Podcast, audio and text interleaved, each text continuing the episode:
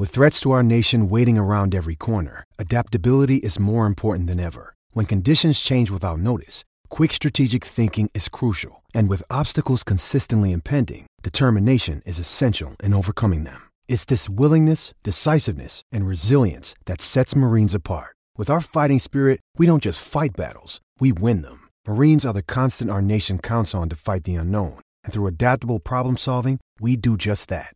Learn more at marines.com.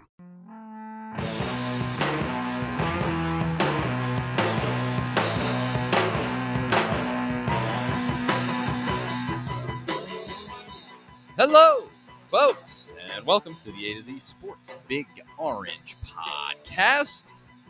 I'm Charlie Burris, here as always with my co-host and A to Z Sports Tennessee writer Zach Ragan. Wherever you listen throughout the world, we thank you so much for listening to us. Zach and I talk everything Vols here every single week. And if that sounds good to you, make sure that you go over to the A to Z Sports Podcast Network feed.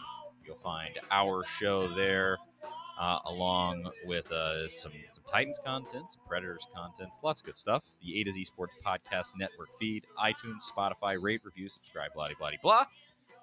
I'm at Charlie underscore Burris at Zach TNT at A to Z Sports on Twitter and Instagram, Facebook.com slash A to Z Sports Nashville and A to Z Sports Nashville.com for everything that Zach writes.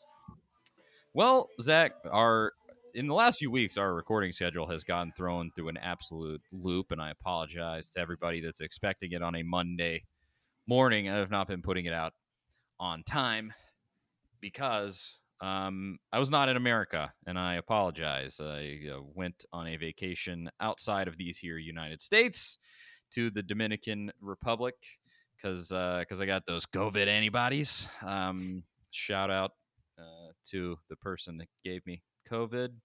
I guess and it wasn't pleasant, but in some sense, you did me a favor because I got to travel internationally. So there's that. Uh, but um, otherwise, that's why we've kind of just gotten we've been all over the place, but we're we're back on it now. Uh, hopefully more regularly. At least I don't have anywhere to go. Uh, next time we'll blame it on Zach. So uh, anything what what did I miss, Zach? What's been going on? Uh, well, I think you missed uh, Tennessee's transition. Uh, it's now a baseball school, not football, not ah, basketball. Tennessee's a baseball school. That's that happened. At least and, we got uh, something.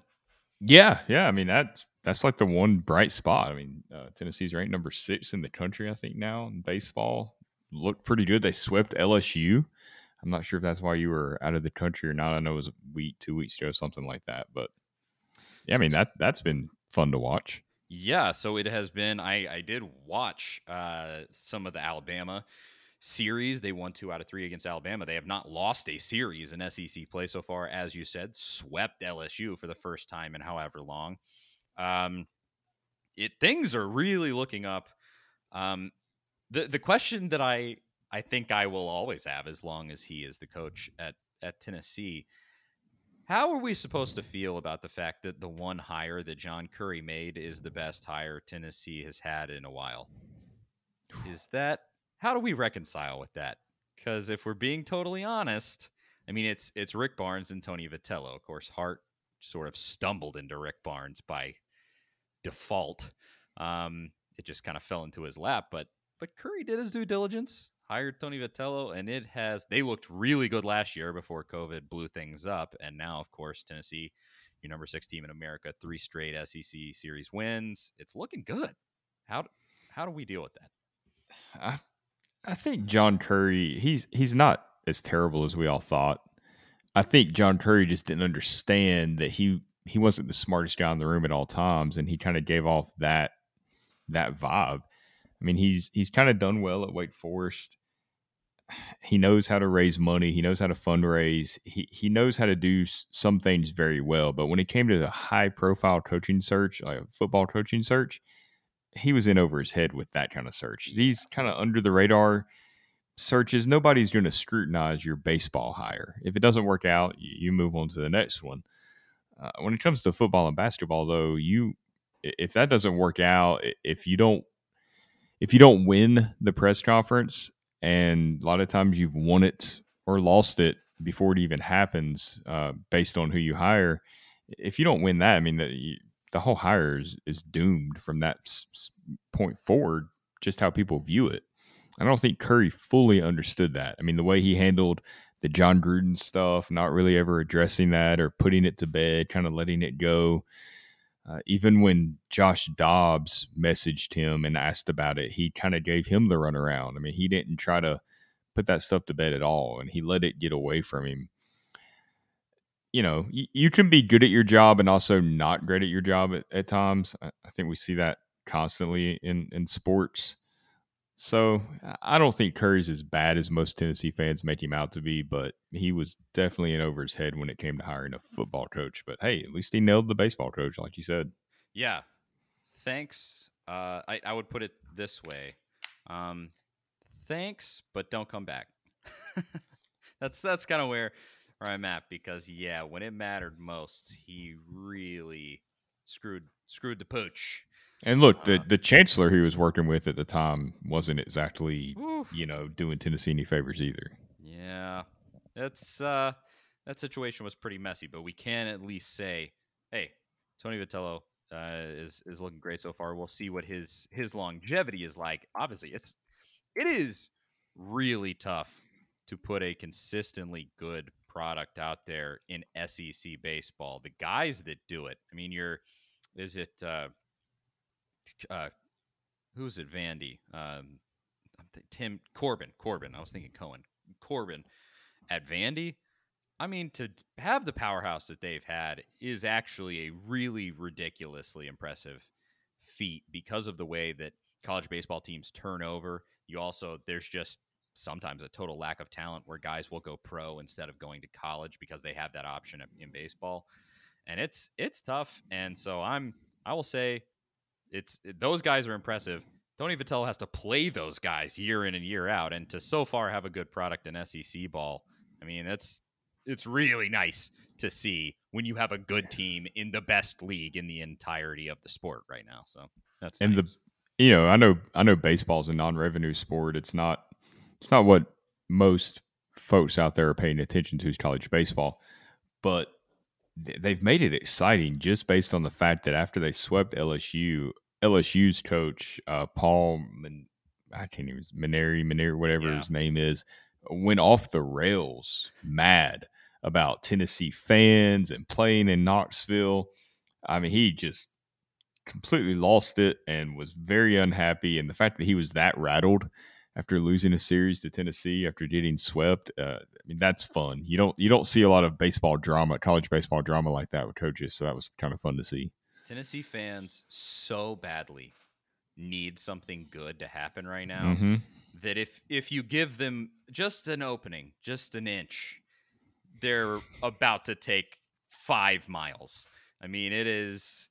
You better get out of the way because, uh, you know, it's just right now. It's just pin up anger. I think with Tennessee Mhm. fans, just tons of disappointment and embarrassment and just all of this. Even even when you had, you know, you thought you really had something special with Rick Barnes, that goes down the tubes at the end of the season. Like it's just been crap. And finally now, it's really looking good with this baseball team, and uh, I think Tennessee fans will and absolutely should take advantage. I've look, I've looked at going to games; they're all sold out. So good luck trying to get in there. Uh, and so uh, that is it's genuinely exciting. Um, I don't mind saying that right now Tennessee is a baseball school because at least you have something right now. You need it so badly, so badly. Yeah, especially after that that disappointing tournament run. And uh, speaking of Rick Barnes, I don't know if you saw this or not, and it, it's completely irrelevant now because uh, UNC's hiring Hubert Davis, the assistant, to Yep.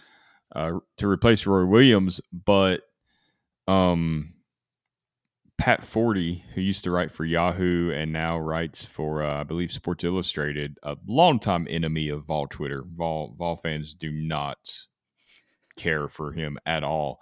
But he had an article and uh, speculated on who UNC's next coach would be. And you had the usual names, you know, the Hubert Davis, Wes Miller, people that we kind of thought would be mentioned. Then you had these long shot names, and he listed Rick Barnes as a potential replacement at UNC. And I really feel like it was just, I mean, I only saw this because it was on Twitter. It was some Vol fans uh, were tweeting about it and sharing it.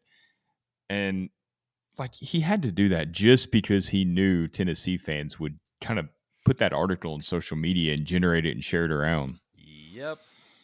We're we're pretty susceptible to that. It worked. In but in some sense, obviously, I I highly doubt that there was any, you know, Rick having any kind of interest or anything there, unless UNC came to him, which clearly they did not. Um, they had the guy in house that they wanted. I'm sure Roy Williams set that up and said, "I want it to be Hubert Davis," and then he left. But Rick wanted the UCLA job because it was a classic powerhouse job and he wanted to breathe new life into it. And that UNC job would have been the exact same thing, except on a much higher level. So, I mean, it's not totally out of left field, I guess, even if it was just to get Tennessee fans riled up, because I don't think there was nothing there at all. But nonetheless. How how uh, speaking of UCLA, I'm sure you watched the UCLA Gonzaga game the other night. Was that goodness what not what we've been missing all year, just in college basketball in general? What an unbelievable basketball game! That that is, it was one of the greatest college basketball games I have ever watched. It was an absolute joy from start to finish. It was played at such a high level. You so seldom will you see college basketball played at a level like that that was not just nearly mistake free most of the time, but they did great things on top of not making mistakes. Like seeing mistake free college basketball is one thing because college basketball can be really sloppy with so many amateur players. And, you know, nearly mistake free. And then it was just play after play after play from star players and two great coaches just battling. I, man, it, God. Yeah, even even without the last second shot, it was a you know it was already one of the the best games that, yes. that you could see. I mean, that was just that's the way that game had to end. There was no other way it really could have ended. And like Clark Kellogg, I think it was Kellogg that said, you know, UCLA UCLA didn't lose; they they ran out of time, and that was absolutely true. I mean, it can, and if it just shows you, I I've been, I mean, obviously I don't talk about it a lot on this show, but I've hawked on Gonzaga all season. Just when I've watched them, they're so comprehensively good from top to bottom. And UCLA played the best game I've seen. I th- I don't think they can play better than that. Like I don't think that they have the ability to play better than they played. They left every single drop of blood out there on the court and just it was all out there and they still lost. Like it's just I know. brutal. And and that's just Something how good Gonzaga is that's yeah. Something I thought is a great point is uh, Gonzaga hasn't been in a game like that all year, and no. they were in trouble. You know, they they they were, you know, UCLA was right there with them, and they they didn't panic. They didn't act like they hadn't been there before. They knew exactly what to do. I mean, that's I can't imagine a better coach team. It was just so stone cold. Like uh, the the kid with the Fu Manchu, uh, Timme, right? I think I think that was his name. Um, I mean, he he had four fouls from like the final. I want to say like the final fifth of the second half. He had four fouls from then on all the way through overtime, and he was doing whatever he wanted to do out there. I mean, it was just it was that sort of stuff where it was just these star making performances, and it was happening with multiple guys all at once, all in one game. it was so good. Um, mm, yeah, love some yeah. good college basketball. Hope hoping uh, tonight we'll we'll see. We're recording this Monday afternoon. We'll see. Uh, hopefully something similar because Baylor is also extremely good. Just steamrolled Houston, and there yeah. there is a conversation to be had there with with Rudd. I don't want to have this conversation, but the conversation to be had there with UCLA making mm. a run when Rick Barnes very much could have been the coach had he just been okay with the the dollars and cents. Um, is interesting to me, but you know, nonetheless, like I said, not a conversation I really want to have. But. Yeah, there's we don't want to talk about like what if Rick Barnes had went to UCLA and they get knocked out in the first round and the replacement coach at Tennessee takes them to the Final Four. you don't want to talk about that stuff. Don't. You, we will not bring that. Say it, Zach. Don't say that. Don't make me think about it. I'm pretty sure though, uh, everybody, most brackets that were filled out probably have Gonzaga and Baylor in the championship game. Everything else about Yeah, this I tournament Yeah. was unpredictable, except for the championship game. It's like you didn't know how we were going to get there, but we all kind of figured this is where we'd end up. hmm Easily the two best teams in all of college basketball playing for the championship, which to me is the ideal outcome. Even if I love a good underdog story, I want to see the, the two best teams square off. So that's nice. We'll see what happens tonight. But we do have to move on to what the good folks at home really want to hear. Spring ball uh, has been going on with Josh Heupel and the boys over there. And as far as spring ball goes, doesn't seem like a lot has really gone down. Um, it's been your standard, you know, video comes out and we get to see them warm up and stretch, and then that's it. That's all, you know. You get to see some close up shots of, of, guys catching footballs, guys throwing, and, you know, like it tells us anything. Uh, you, you just, it's so hard to extrapolate anything from that type of stuff, but it is fun to see them out there. But uh, well, I before we get into the drama of everything that's going on, do you have any thoughts on the actual football that's occurred in spring ball? I think it seems pretty positive so far, which you kind of expect a new coach, but uh, just the tone from Josh Heupel, even when Jeremy Pruitt was positive, he still sounded miserable. And Heupel is just so polar opposite of Pruitt. He's he's naming players by name. He's pointing out players that do well. I mean, you remember Jeremy Pruitt's first spring practice. I don't think he named anybody by name like until the near the end of spring practice. I mean, he refused.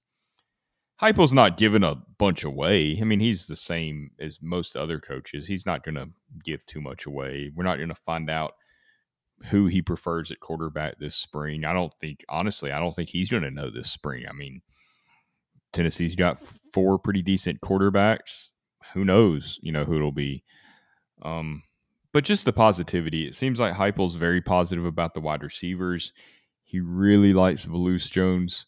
Uh, Junior there as a leader, as somebody that can stretch the field. Jalen Hyatt, he's mentioned him a few times. It just it just feels positive, and it feels like Heupel.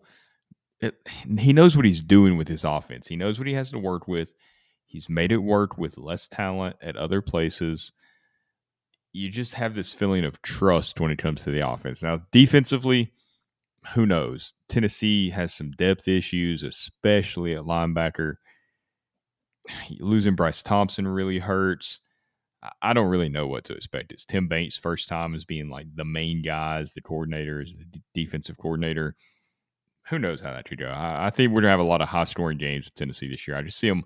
I just see him being in a lot of games, losing some shootouts. Uh, but hey, if you're gonna lose, at least make it fun to watch. It hasn't been fun to watch even when Tennessee was winning games over the past three years. Exactly. If you're gonna torture me, at least let's have fun on the way. You know, it's. I, I do definitely agree with you. I like the positive tone coming out of everything, where it really is a mood shift out of just the the PR around the team and some of the videos that come out and the press conferences with Heupel and all of that stuff. The the mood is just so different. It needed to be refreshed so badly. Whew. I mean, it, it had just gotten dark there at the end for Jeremy Pruitt, and it was just, it's so hard to imagine. like, what would have happened if, if Pruitt was still the coach? Which I, ultimately, hindsight 2020, that was almost, there was almost no way that was ever going to happen. I mean, it just is otherworldly at this point to think that was realistic given what was happening behind the scenes. But like, let's just say Phil got really headstrong and somehow found a way to keep his guy. Like, this would be miserable right now. Totally miserable. I, it's hard. It's honestly hard to imagine like what it would have been like. And then you compound like that, what would have been that, you know, just awfulness with what's going on off the field which we're going to get to in a second. And that would have just been a nightmare, man. Whew. Thank goodness it didn't. And that's the good news. Heupel is your coach. Pruitt's not your coach. We are here. Uh, it is there is a much better mood and tone around the team currently. We'll see exactly how that translates uh, when when we really see him out there on the football field. But uh, can you give us a rundown of uh, the off the field stuff that has happened? Because actually, a decent chunk of this happened while I was sort of out of commission. I have obviously looked at it, but what uh, what's going on with the football team? I mean, it's it's kind of a mess in a way, but at the same time, it's not huge stuff. But it, it really just kind of shines a light on just what a really terrible situation Josh Heupel took over. When you think about Jeremy Pruitt and the program he ran, he's taken over a three and seven team that, that didn't play very well last year. You've got an exodus of transfers. You have the NCAA issues um, that, that we still don't know what the outcome of that's going to be. We keep hearing that maybe it'll be investigations close to being wrapped up. You know, who knows with the NCAA? They they can drag their feet for years on stuff.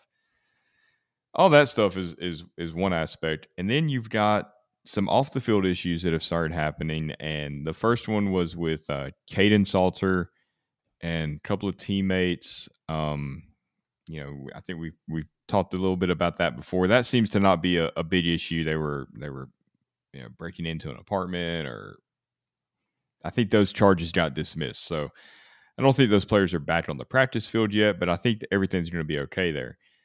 Then you've got this situation with Aaron Beasley, a linebacker, this report that came out from WBIR over the weekend, and allegedly he is beat up a kitten. And there's really no other way to word that. I mean, the the details of it are horrific, and it's.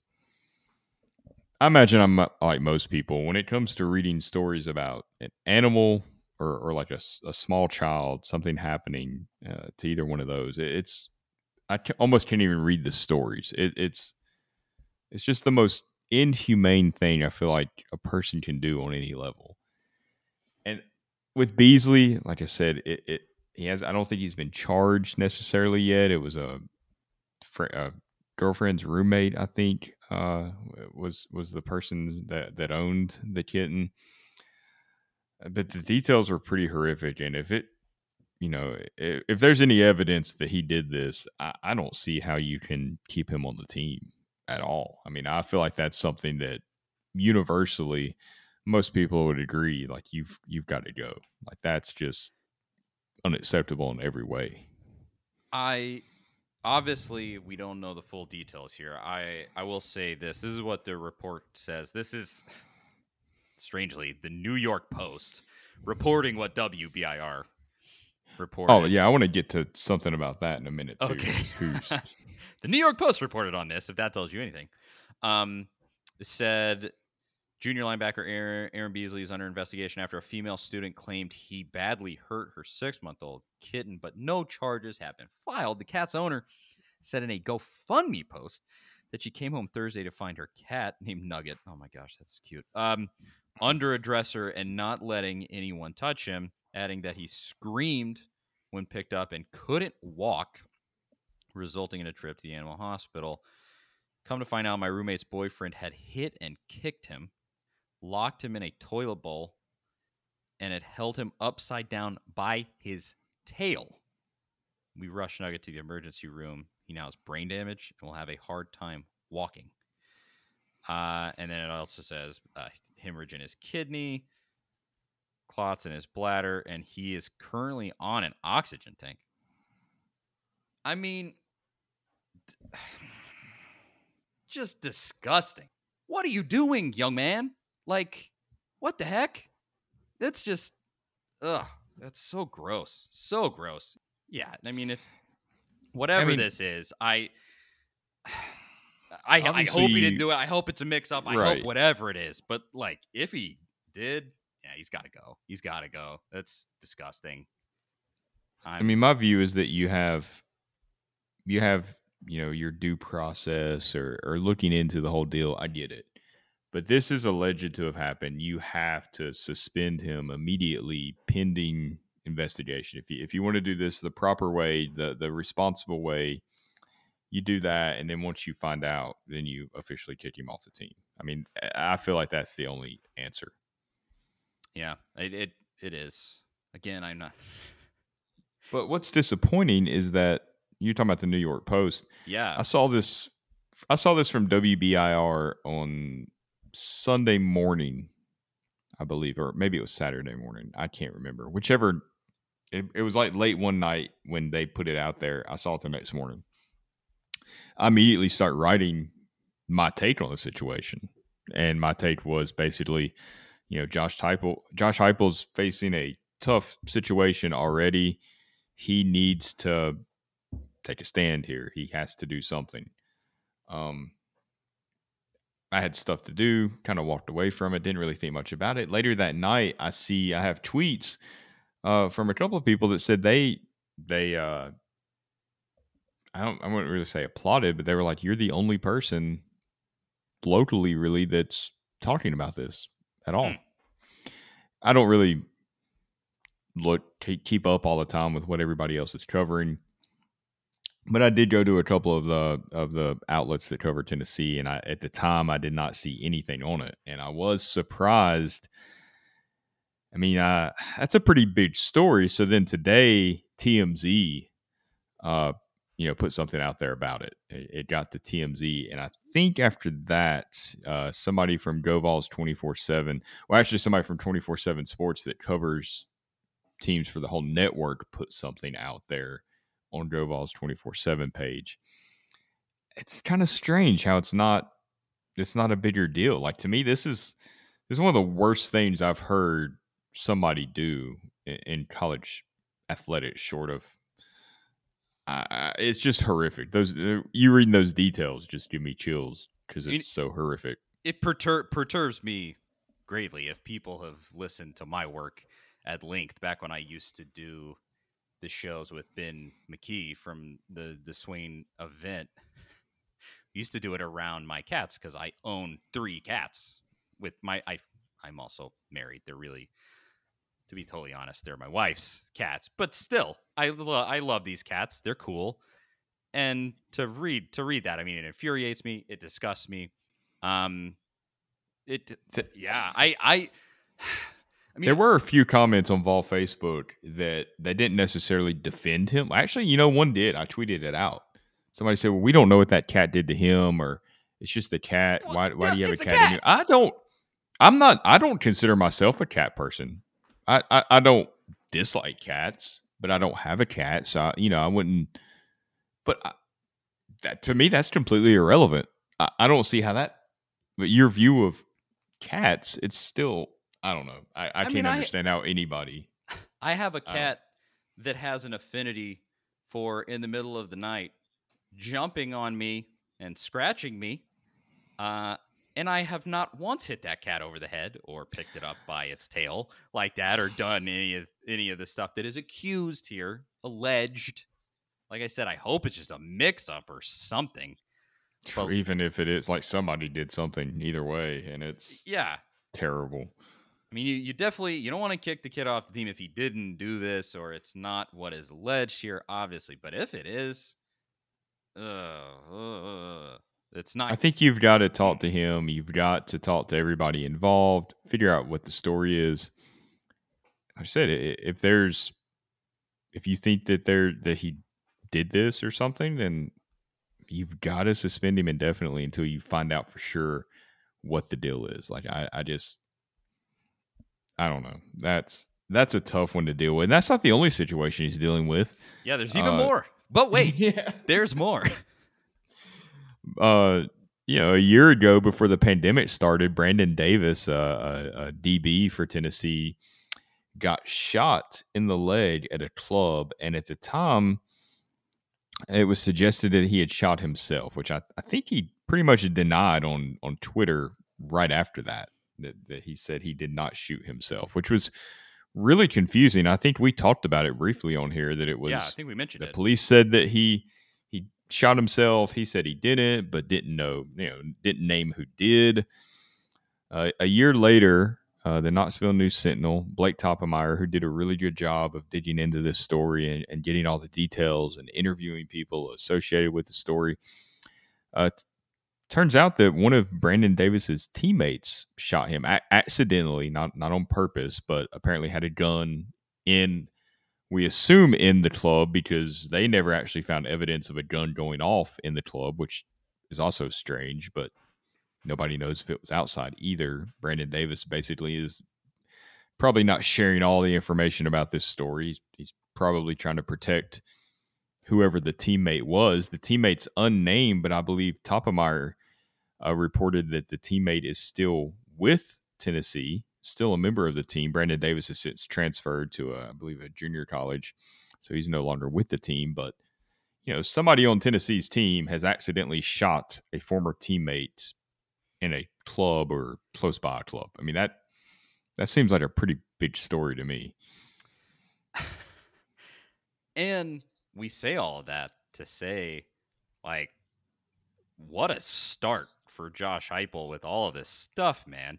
This, you know, obviously he has the entirety of the mess of Tennessee football to clean up. And then you have, yeah, I mean, you have whatever incident with Kaidon Salter where kids got suspended, and it, I mean, that was like a set of guys, and then this whole thing with the the cat abuse, and uh, you know, and then this situation, like you would you expect in any given college football team to have shenanigans off field. It happens every every off season with basically every team. Just there's a hundred college kids that have to be wrangled on a college football team, these things happen. But to have all of this stuff just at the beginning with what is already the nightmare of rebuilding Tennessee football that he has to undertake, man, I don't envy him. But I, I think so far, um, his tone and tenor uh, uh about it and the way that it's been handled so far uh, has has been good, and that's that's nice. It, at least you can you can look up in all this crazy weird stuff that's been going on, it at least it seems like he's handling it pretty well so far. Yeah, he is. I mean, I'm sure he's not the first of these incidents that he's dealt with. He's he's been a head coach for three years before this and was at Oklahoma a long time. Really, I think these incidents combined with everything else, I feel silly when we went through this coaching search and, and was observing what was going on I feel silly for ever thinking that Tennessee was going to make a big hire.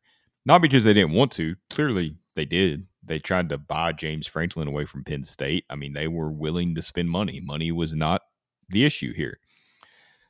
But there's only so much money that that somebody can accept to deal with the situation at Tennessee. And I I know there's been worse situations to take over, but when you look at a Power 5 program, it's hard to imagine a more difficult situation than what Josh Heupel's inherited.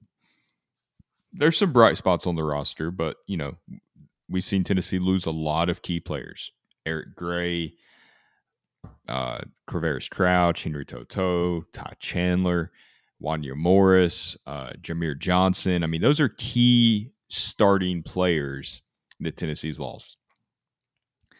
The, then you combine the fact that they the the the NCAA investigation is going to impact recruiting in some way.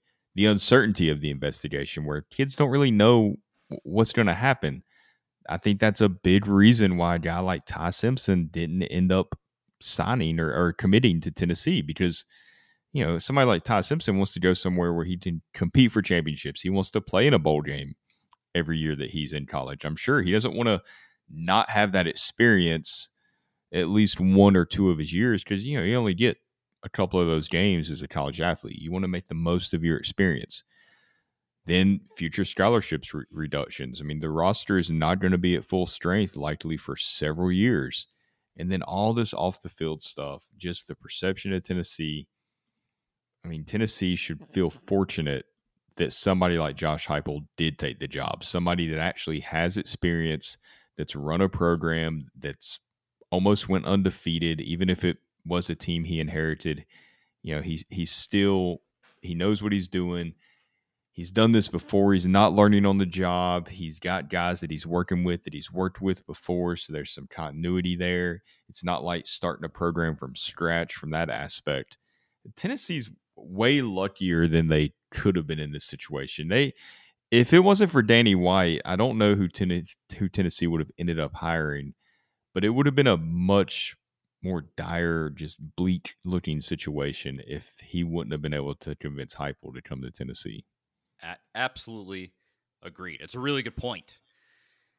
It is in, incredibly as much as we were essentially underwhelmed by the entire thing. It it is better than a lot of alternatives. and that is something right now with what you're looking at with with Tennessee football. It, I mean, it's hard for me to imagine that Heupel on any given day doesn't go home, set his head down on the pillow, and go, "When when is this? When does it stop? When?" Uh, uh, you know, just something like that. Like that's for right now. Hopefully, it gets better during his time at Tennessee. But for right now, I just feel like that's the position that Tennessee football puts you in. That's it's what it does to you and where Tennessee is at because I yeah I mean I have to imagine at spring practices just just with the setup. I mean he he has some fun guys on offense. Hopefully he's transforming all that. But I, I mean I gotta imagine that those defensive coaches are probably looking at the set of players they have and they're going, "Ooh, this is this I mean, is gonna be uh this is gonna be some work." And then on top of you know on top of that, you have all this other nonsense going on, and you just feel like, come on, just stop, stop with the deluge. When, when is it over? when can we stop and let's just concentrate on making this football team better and just really get after it uh hopefully no no more comes up during this off season but right now man, there's a long way to go there's a lot of off season between now and and I september mean, yeah but I, I think the, the when you talk about those defensive guys it just kind of made me think yeah you look at that that defensive side of the ball who's your leader i mean who yeah who's out there leading? I mean, Alontae Taylor. I mean, he's a leader, but you, you kind of want a linebacker type guy to just really. I mean, we've seen it before. AJ Johnson was kind of that leader. Curt Maggitt has been that leader. Um, you know, Henry To'oTo'o was supposed to be that guy. I mean, Daniel Bituli. I felt like when he left, that was part of the reason Tennessee or when he missed those first couple of games against Georgia State and uh, BYU, you know, he didn't play in those two games that Tennessee lost. I really felt like that was a huge reason why Tennessee struggled, you know, those games. Those are teams they should have beat, but Bituli was the leader of that defense. Who's that guy that's going to, you know, late in the game that you lean on? I mean, Jeremy Bates is like one of your most experienced linebackers. I mean, that it doesn't seem like a recipe for success, and there's really no clear answer there. It's kind of how I've I've said with Pruitt for for a long time when it was all coming down. I said Pruitt is a good coach.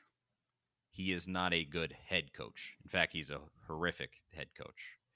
There there's a difference there when you really think about it. Similarly to that, in, in on any given offensive or defensive unit on a college football team, th- there's a difference between like just a player who's a dog and a guy who can go out there and be uh, I mean almost you almost have to be I don't know exactly how to classify this person in in one succinct term or something like that but who could be like a manager. Like To'oTo'o was certainly getting there. He had the energy to be that guy. He just hadn't he was still pretty young and green and Pruitt wasn't getting him there. It, Pruitt and his staff just weren't leading him in the best direction. And that was another factor. But like a guy like that, I mean, you really have to have a special set of skills to be sort of that leader of men that has to get up. I mean, it was the last one that Tennessee had was Jauan Jennings because he would go out there and make the play like the dog that he is. And then he would get up and to his teammate go, hey, let's go out there and, and let's be better you know, and he could go and he would correct guys and he was after everybody and really leading. He was pulling everybody in the same direction. And that person is not easy to find.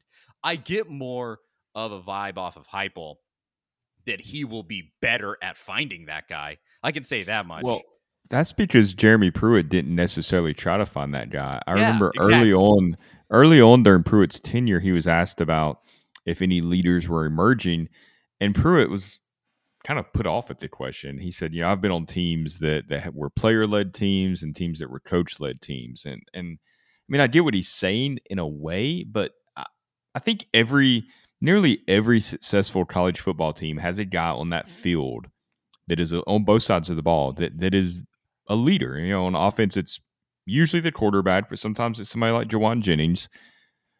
But most of these teams have that guy on defense, and and you have to when you're on the field.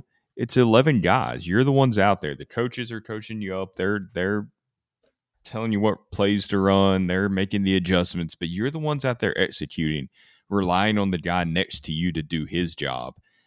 And I feel like you have to have that guy that kind of rallies the troops, that gets gets everybody moving in the right direction. It's like Pruitt didn't believe that that was necessary. I don't know if he felt like he was going to be that guy no matter what, and then everybody would defer to him. But when you're in the middle of the field and, and, and there's a blown coverage and you got to improvise, you know, coaching don't matter at that point. you do however you find that i mean i i think it is just going to be a necessity this season like you're saying and and good luck t- to them hope maybe Alontae is that guy he's certainly on social media and everything he's i think he's trying i i will say that much i just haven't seen play from Alontae that he he's he he just has growing to do. I would put it that way. Like that. That's Well, the best. it- He's he's not the, the best player he he can be quite yet. Right. I I mean, it seemed like he, his freshman year was one of his best years at Tennessee. And you know what happened after his freshman year is when Jeremy Pruitt cut Terry Fair loose and kind of Mhm. decided he was going to have more, you know, more of a say in what happened with the defensive backs. That's when Derrick Ansley came in.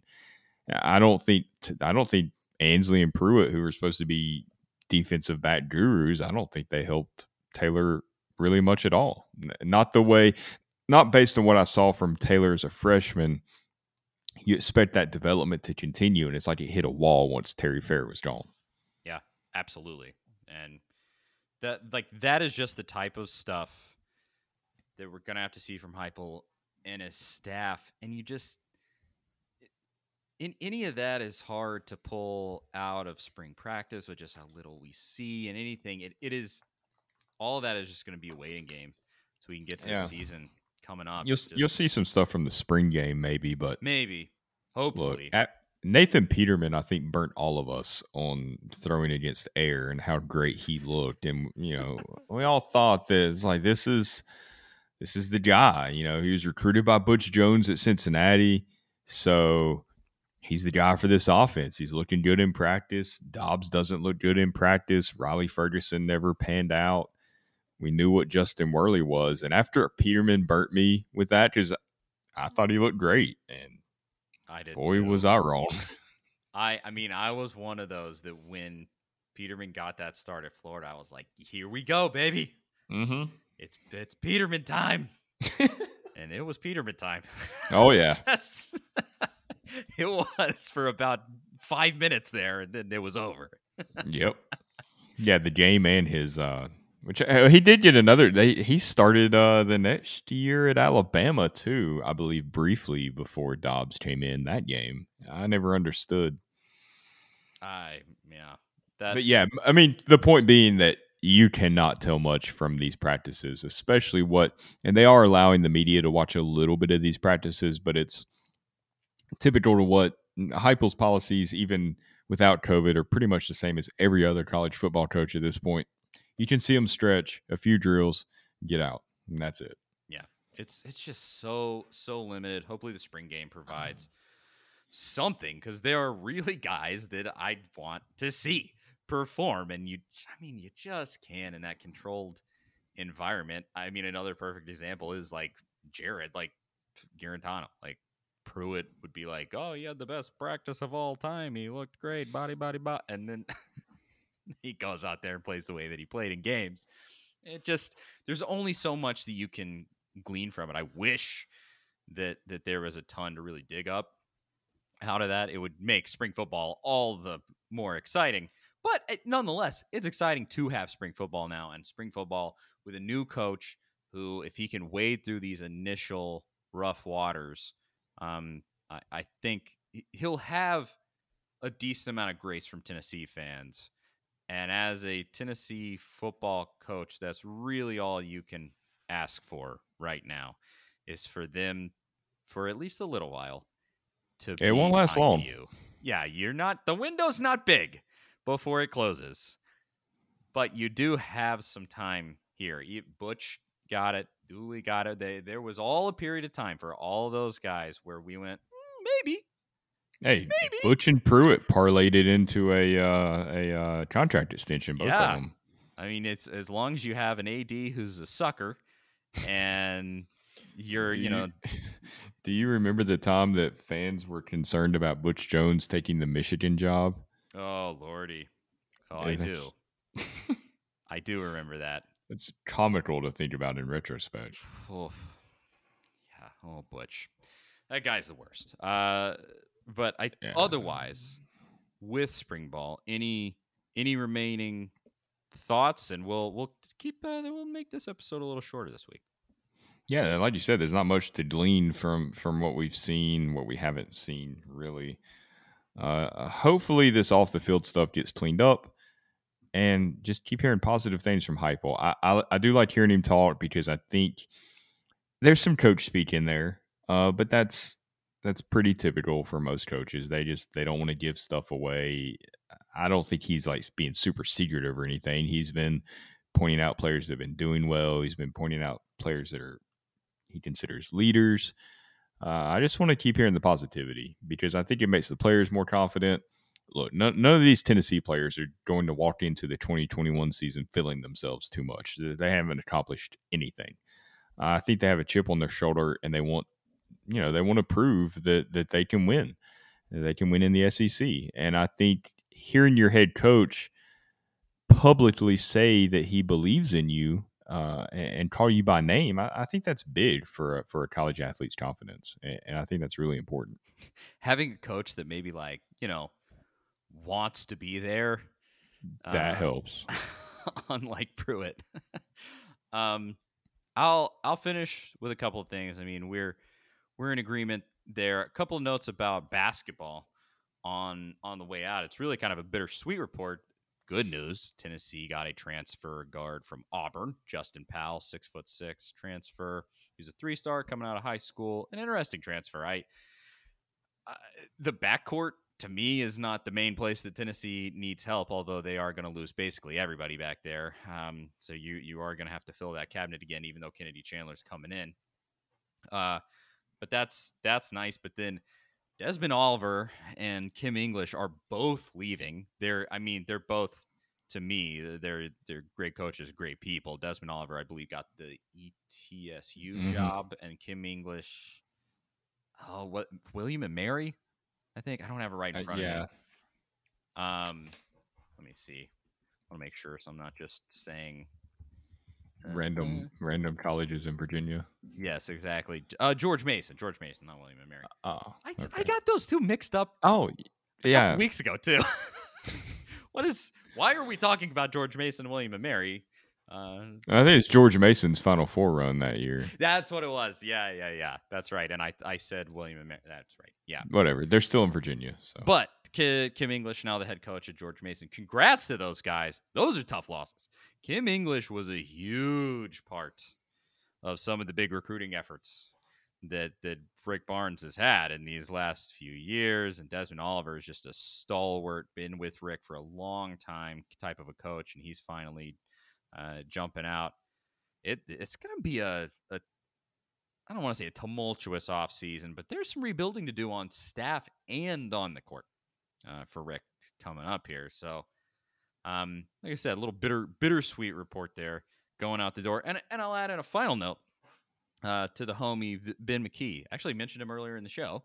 Um, works for Swain event, but he's going from Rocky Top Insider to VolQuest.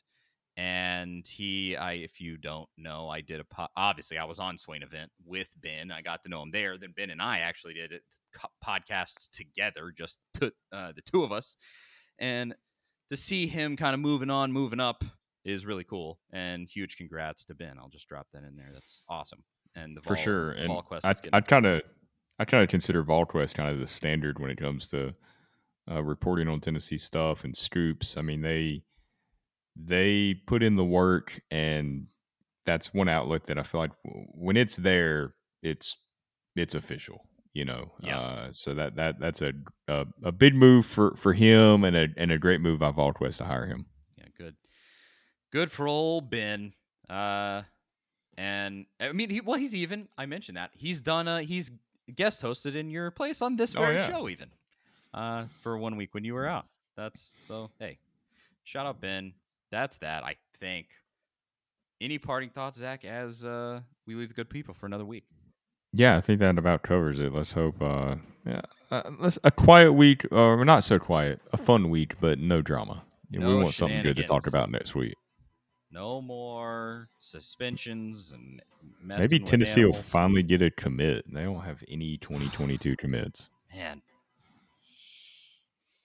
give it time that's what i have to i al- always got to tell myself Heupel's new we're giving him time we're going to see what he can do so that's that thank you so much for listening i'm charlie burris that's zach ragan at charlie underscore burris at zach tnt on twitter at a to z sports on twitter and instagram facebook.com slash a to z sports national and a to z sports national.com to see all of zach's excellent opinions he's never had a wrong take uh, and I don't even think I agree with that.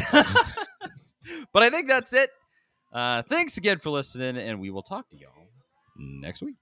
See you guys later. Your mother, she can't buy it. The peace of mind stands on its own. Sweet. I turned my air down right before I came in here. It's kind of cold now. Dude, I'm freaking burning up. I Really? every every afternoon the this window I have to close these because the sun shines directly in here. and I get hot Uh, yeah. I'm on the other side of the house where it's uh, not the evening sun. Oh, oh, I didn't stop the recording.